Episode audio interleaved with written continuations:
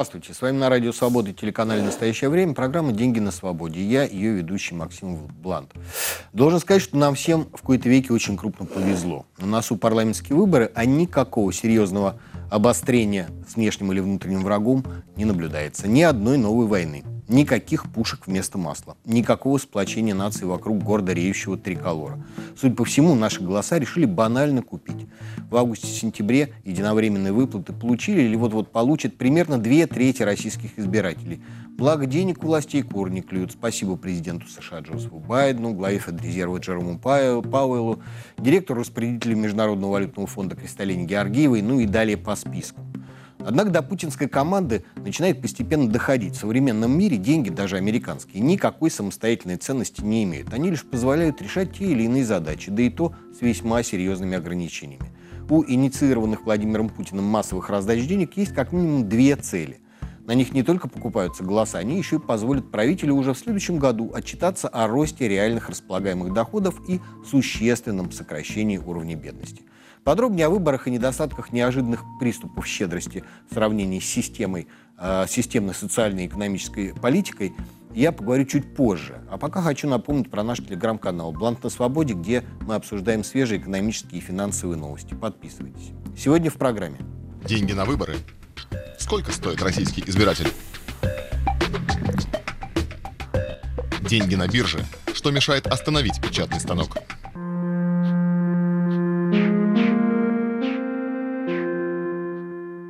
Начну, как обычно, с пары новостей. 26 августа немецкая газета «Франкфуртер Альгемайне» предположила, что «Газпром» может продать ту часть газопровода э, «Северный поток-2», которая проходит по территории стран Евросоюза. Это позволило бы выполнить третью европейскую энергетическую директиву. Она требует, чтобы действующие на территории ЕС газопроводы либо наполовину заполня... Э, заполнялись альтернативными поставщиками газа, либо принадлежали независимым компаниям ну, альтернативных поставщиков для второй ветки Северного потока никогда не предполагалось. Так что единственный способ заполнить трубу – это ее продать. Определенная логика в этом есть, хотя пока «Газпром» не может отказаться от украинского транзита, ему не нужно стремиться заполнять трубу любой ценой. Так что скорее новый газопровод будет какое-то время работать в полсилы. И это в очередной раз ставит вопрос о его окупаемости. И еще одна новость, которая в значительной степени связана с сегодняшними темами – раздачей денег. Раздачей денег занимается не только президенты и Центробанки. На прошлой неделе Международный валютный фонд совершил крупнейшее за всю историю своего существования распределение между своими участниками специальных прав, прав заимствований или э, СДР. В общем, страны мира получат 456 миллиардов СДР на сумму 650 миллиардов долларов. Раздавать их будут не всем поровну, а в соответствии с квотой каждой страны в фонде. В свою очередь, размер квот зависит от вклада конкретной страны в мировую экономику. Так что большие или богатые получат побольше, а маленькие или бедные поменьше. Думаю, стоит пару слов сказать о том, что из себя представляют эти самые специальные права заимствования или как их, э, и как их можно использовать. Фактически это своеобразная наднациональная мировая валюта, которую имитирует МВФ. Она обеспечена вкладами участников фонда. Созданы РЗДР были специально, чтобы формировать резервы центральных банков. Фактически это корзина из пяти основных мировых валют. А, Ее пересматривают раз в пять лет. А, в похожем виде, э, в виде виртуальной расчетной единицы, привязанной к нескольким курсам, изначально существовала единая европейская валюта. Вот только евро удалось в свое время стать настоящими деньгами, а положить в кошелек наднациональную мировую валюту от МВФ пока не получится. Последний раз состав СДР пересматривался 1 октября 2016 года. Тогда в корзину впервые за всю историю добавили китайский юань. Хотя доля его является довольно скромной для второй экономики мира и составляет немногим более 10%. Купить на деньги МВФ ничего нельзя, для того не предназначены. Однако их в любой момент можно обменять на любую валюту из корзины по текущему курсу. Насколько выгодно держать резервы именно в СДР, судите сами. Появились они в 1969 э, году, простите. Тогда синтетическая валюта МВФ обменивалась на 1 доллар, который был привязан к золоту. 1 грамм стоил э, доллар 12 центов. За прошедшие десятилетия СДР укрепилась к американской валюте на 40 с лишним процентов, но к золоту подешевели на, э, в 50 с лишним раз. Но вернусь к сути. Вся эта история с раздачей денег МВФ, как бы это помягче сказать, удивительна. А с какой стороны на нее не посмотри. Во-первых, э, не только э, не вполне очевидна своевременность этого шага. Он был уместен и мог бы помочь большинству стран года полтора назад, когда останавливались производства, рушились э, логистические связи, а мировая экономика пребывала в состоянии свободного падения. Тогда большинство государств что развитых, что не очень, с перепугу запустили печатные станки и параллельно стали наращивать внутренний и внешний долг. Тогда и деньги пригодились бы. Во-вторых, даже сейчас раздача денег могла бы сыграть позитивную роль, если бы средства шли странам, которые оказались в преддефолтном состоянии. Но львиная доля средств распределяется в пользу тех, для кого эти деньги никакой роли не сыграют. Например, почти шестую часть от 650 миллиардов долларов получит США – 112 миллиардов. Э, и деньги, конечно, на дороге не валяются, но это меньше, чем Федрезерв печатает в месяц для выкупа облигаций. Это же относится к Евросоюзу, к Японии, к Китаю, даже к России. Ну, получил Центральный банк России на 18 миллиардов долларов этих самых СДР. Учел их в своих резервах, которых и без того было без малого на 600 миллиардов долларов. Зачем ему столько, тайна сия велика. Государственный внешний долг почти в 10 раз меньше. И даже с учетом корпоративного и банковского сектора все равно на 600 миллиардов долларов никак не набирается. По последним данным того же ЦБ, э, общий внешний долг России составляет 464 миллиарда долларов. Обеспечивать импорт, но даже при почти нулевых ценах на нефть во втором квартале прошлого года экспорт оставался выше импорта, и вообще страна вторую пятилетку живет под лозунгом импортозамещения. Так что упорное наращивание международных резервов ни, э, никакому разумному объяснению не поддается. Хотя ситуация очевидным образом меняется. Денег у государства уже столько, что продолжать пополнять кубышку, убеждая всех затянуть пояса, уже просто опасно, особенно перед выборами, о которых сейчас и пойдет речь.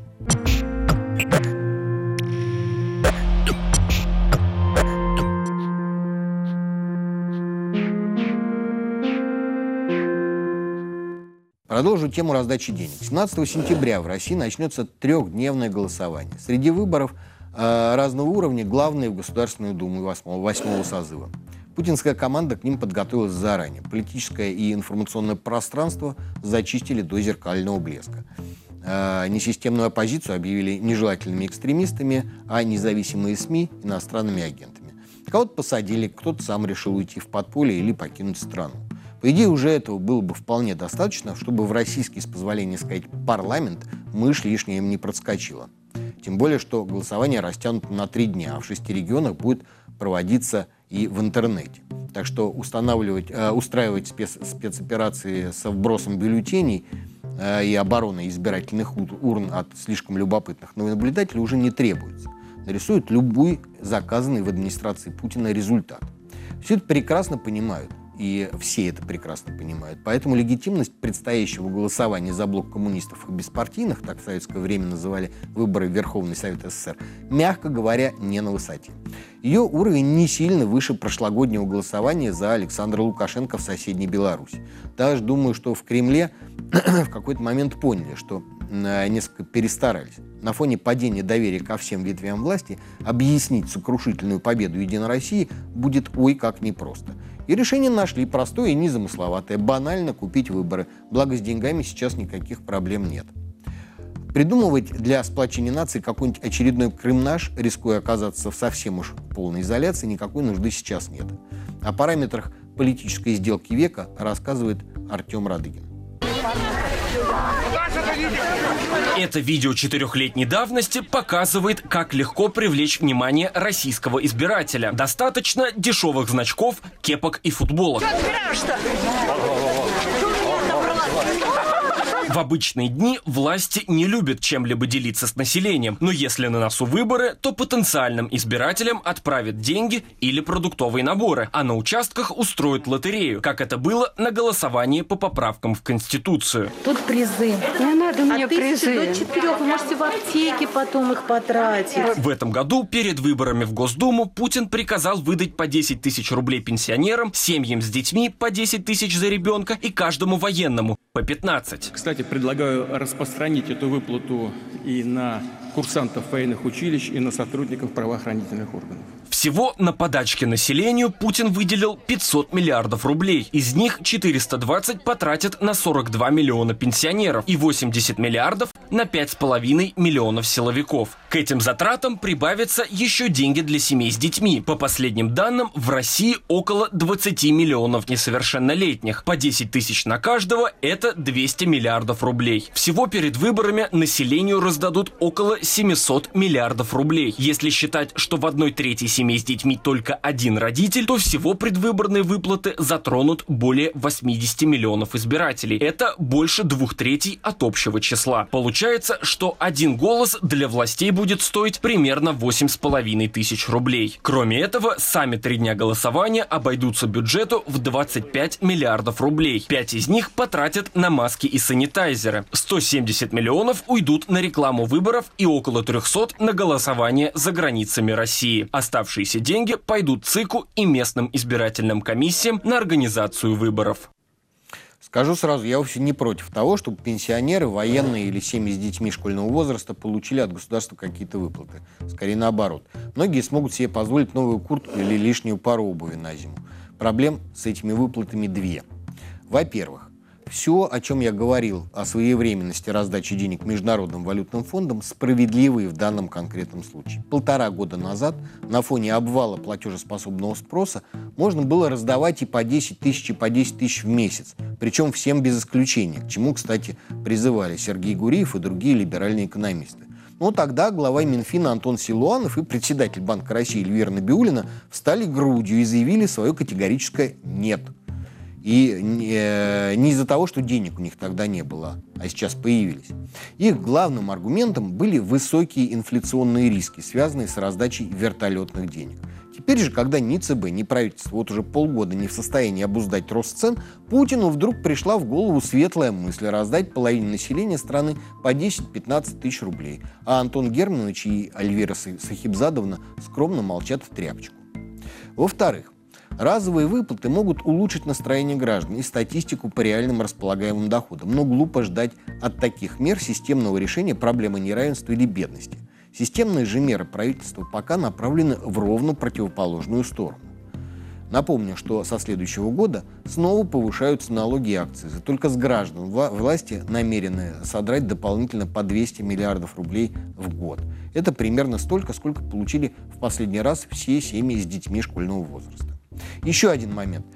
Он непосредственного отношения к экономике не имеет, но на ее состоянии сказывается самым непосредственным образом.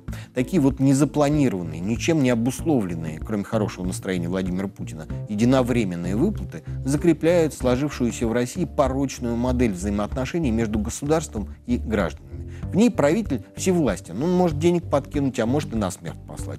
Может ли в такой модели родиться конкурентоспособная инновационная экономика, решайте сами. Ну, вернемся к выборам.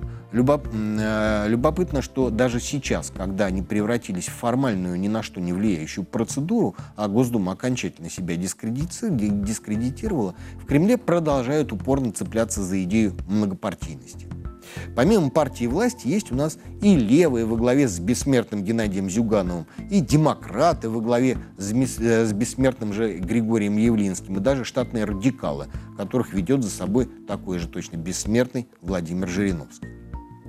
Все они привычно кормятся и получают инструкции в администрации Путина. Более того, всякий раз в той же администрации придумывают с десяток партий спойлеров – их главные цели – развлечь почтенную публику, зазывая на выборы тех, кто в процедуре, процедуре окончательно еще не разочаровался, а заодно и оттянуть на себя голоса части протестного электората. Впрочем, я не исключаю, что мою точку зрения разделяют далеко не все. Для тех, кто еще верит в торжество российской демократии, Алена Вершинина анализировала предвыборные программы партии. Партия власти «Единая Россия» обнародовала свою предвыборную программу лишь на прошлой неделе, после того, как состоялся партийный съезд, в котором, кстати, принял участие президент Владимир Путин. Так что же обещает за три недели до выборов потенциальным избирателям правящая партия? Программа «Единой России» называется «Народной» и идет под заголовком «За благополучие и достойную жизнь людей, за сильную и успешную Россию». Так, единороссы заявляют, что их задача – существенно повысить достаток российских семей и доходы граждан. Поэтому, далее цитата, «важнейший приоритет «Единой России» – это качественные, современные, хорошо оплачиваемые рабочие места, развитие экономики в интересах всего общества». После пандемии партия власти не забыла и про здоровье людей, и про медиков. Так что еще еще одним приоритетным направлением заявляется здоровье граждан, повышение продолжительности жизни, активное долголетие людей старших поколений, защита материнства и детства. Обещают единороссы позаботиться и о традиционной семье, потому что, и снова цитата, «крепкая, благополучная, многодетная семья – это настоящее будущее России, а дети, родительская любовь, солидарность поколений – безусловная ценность для всех традиций и культур нашей многонациональной страны». Предвыборная программа, пожалуй, главных оппонентов единороссов, коммунистов, называется «10 шагов к власти народа». КПРФ обещает решить целый ряд первоочередных задач. Таких набралось 15. Среди них, например, обещание увеличить прожиточный минимум и минимальный размер оплаты труда до 25 тысяч рублей в месяц и ограничить плату за ЖКХ 10% дохода семьи. Традиционно еще советских времен заявление обеспечить всех бесплатным жильем. И главное – отменить пенсионную реформу. Вымирание и обнищание России будет прекращено. Люди обретут уверенность в завтрашнем завтрашнем дне, уверяют коммунисты. В предвыборной программе ЛДПР целых 100 пунктов. Если проходиться по отдельным, то, в частности, буквально первым пунктом партия Владимира Жириновского предлагает создать специальные места для беспрепятственного собрания граждан, чтобы представители власти слышали мнение народа. А под пунктом номер три значится предложение избирать судей на свободных выборах и обеспечить реальную независимость судов всех уровней. Также, по мнению ЛДПР, в России нужно сформировать 30 губерний, а премьер-министром назначить лидера партии, победившей на выборах. Еще отменить мораторий на смертную казнь террористов и других преступников преступников, ввести ограничения на вывод валюты за рубеж и государственную монополию на алкоголь, сахар, табак и энергоресурсы. Легализовать теневой бизнес и освободить людей, у которых зарплата ниже 30 тысяч, от налога для физических лиц. Справедливая Россия обещает избирателям буквально программу советского будущего. Мы социалисты. Советский опыт показал, что бесплатное образование, доступная медицина и жилье, гарантированная занятость, право на пенсии – это реально. Так, собственно, начинается программа эсеров. Своей главной целью они заявляют борьбу с бедностью. Среди мер, которые должны помочь в этом, предлагается, например, повысить уровень прожиточного минимума и минимальный размер оплаты труда до 31 тысячи рублей, а также повысить размер пенсии до той же суммы. Как и КПРФ, Справедливая Россия обещает снизить пенсионный возраст до прежнего уровня уровня. А еще отменить ЕГЭ, ввести прогрессивную шкалу НДФЛ, налог на роскошь и освободить от налогов самозанятых граждан, индивидуальных предпринимателей и малый бизнес. Эсеры говорят, что нужно провести в России судебную реформу, но одновременно с этим предлагают признать так называемые ДНР и ЛНР. В центре предвыборной программы партии «Новые люди» переход России на более высокий уровень развития, а также создание политического разнообразия и выборности на всех уровнях. В частности, они предлагают перестать выкачивать деньги из экономики, раздувая госбюджет, снизить налоги и вернуть их в регион. Новые люди выступают за возвращение конкуренции, предлагают снять с бизнеса силовой пресс, говорят, что систему здравоохранения нужно сделать системой охраны здоровья, а не зоной лоббизма лояльных фармкомпаний. Партия также выступает против превращения врачей, учителей и правоохранителей в бюрократов, погребенных горами системе отчетности и тотального контроля. А вот армию, наоборот, нужно сделать профессиональной, потому что, далее цитата, в современном мире воюют роботы, а не люди.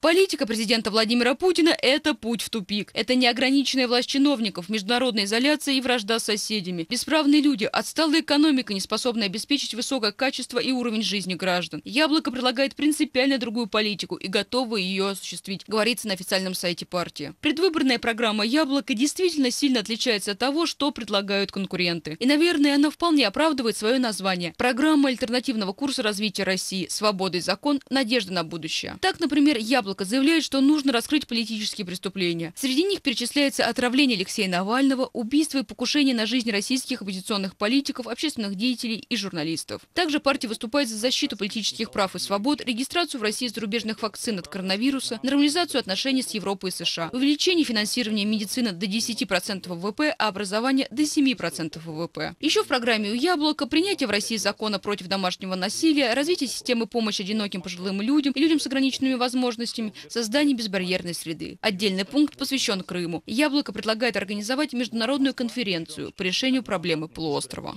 Да, к сожалению, ни, ни яблоку, ни новым людям ничего не светит на этих выборах. Это я такой прогноз заранее даю.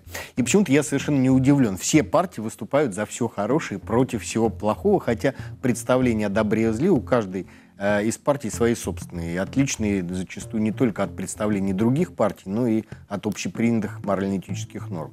Но наша программа не о морали. Прошу прощения, это я немножко отвлекся.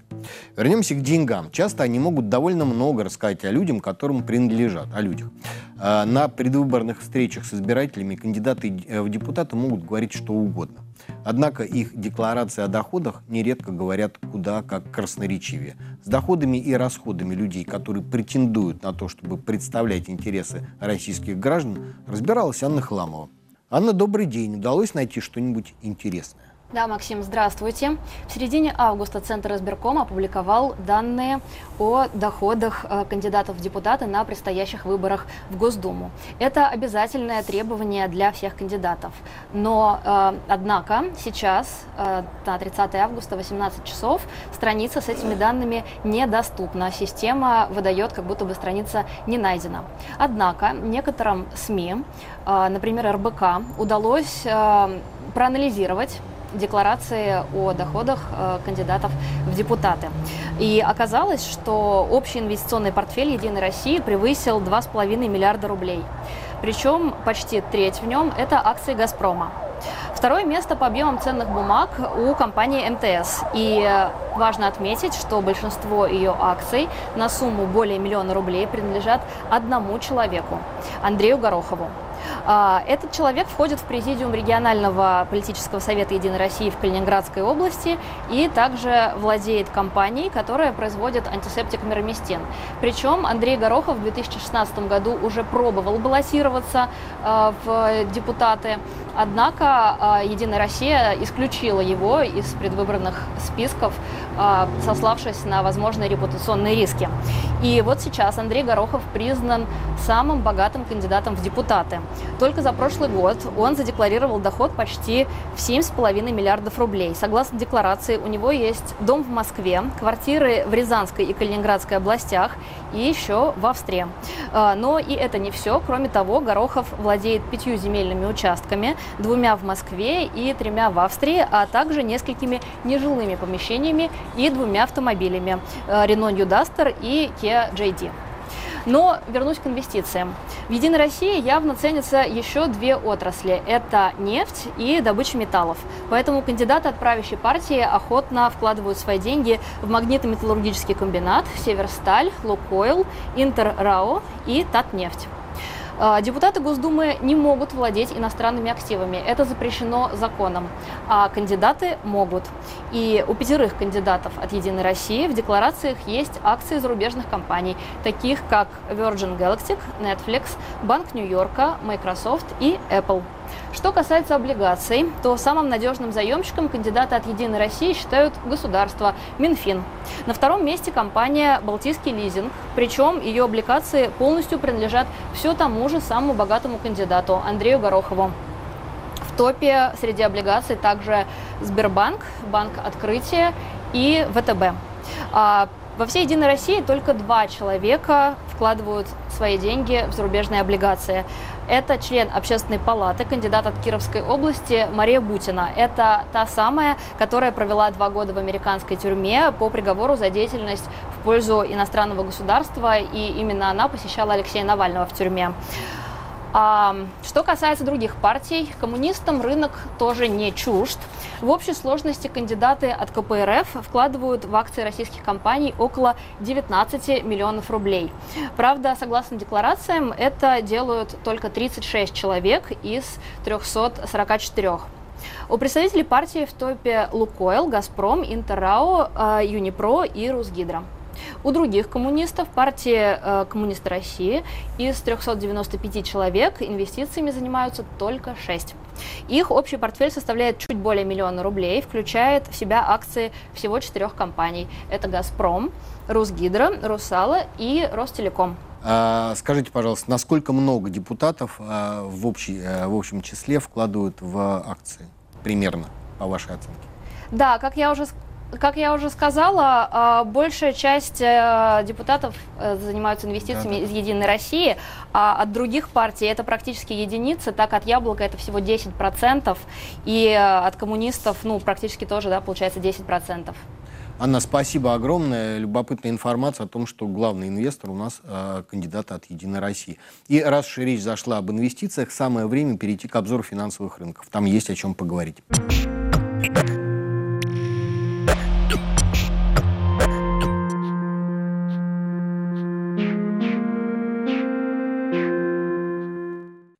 Итак, ситуация на рынке развивается довольно любопытно. Разлет колебаний все больше, и это свидетельствует о неуверенности в том, какие сюрпризы может преподнести осень.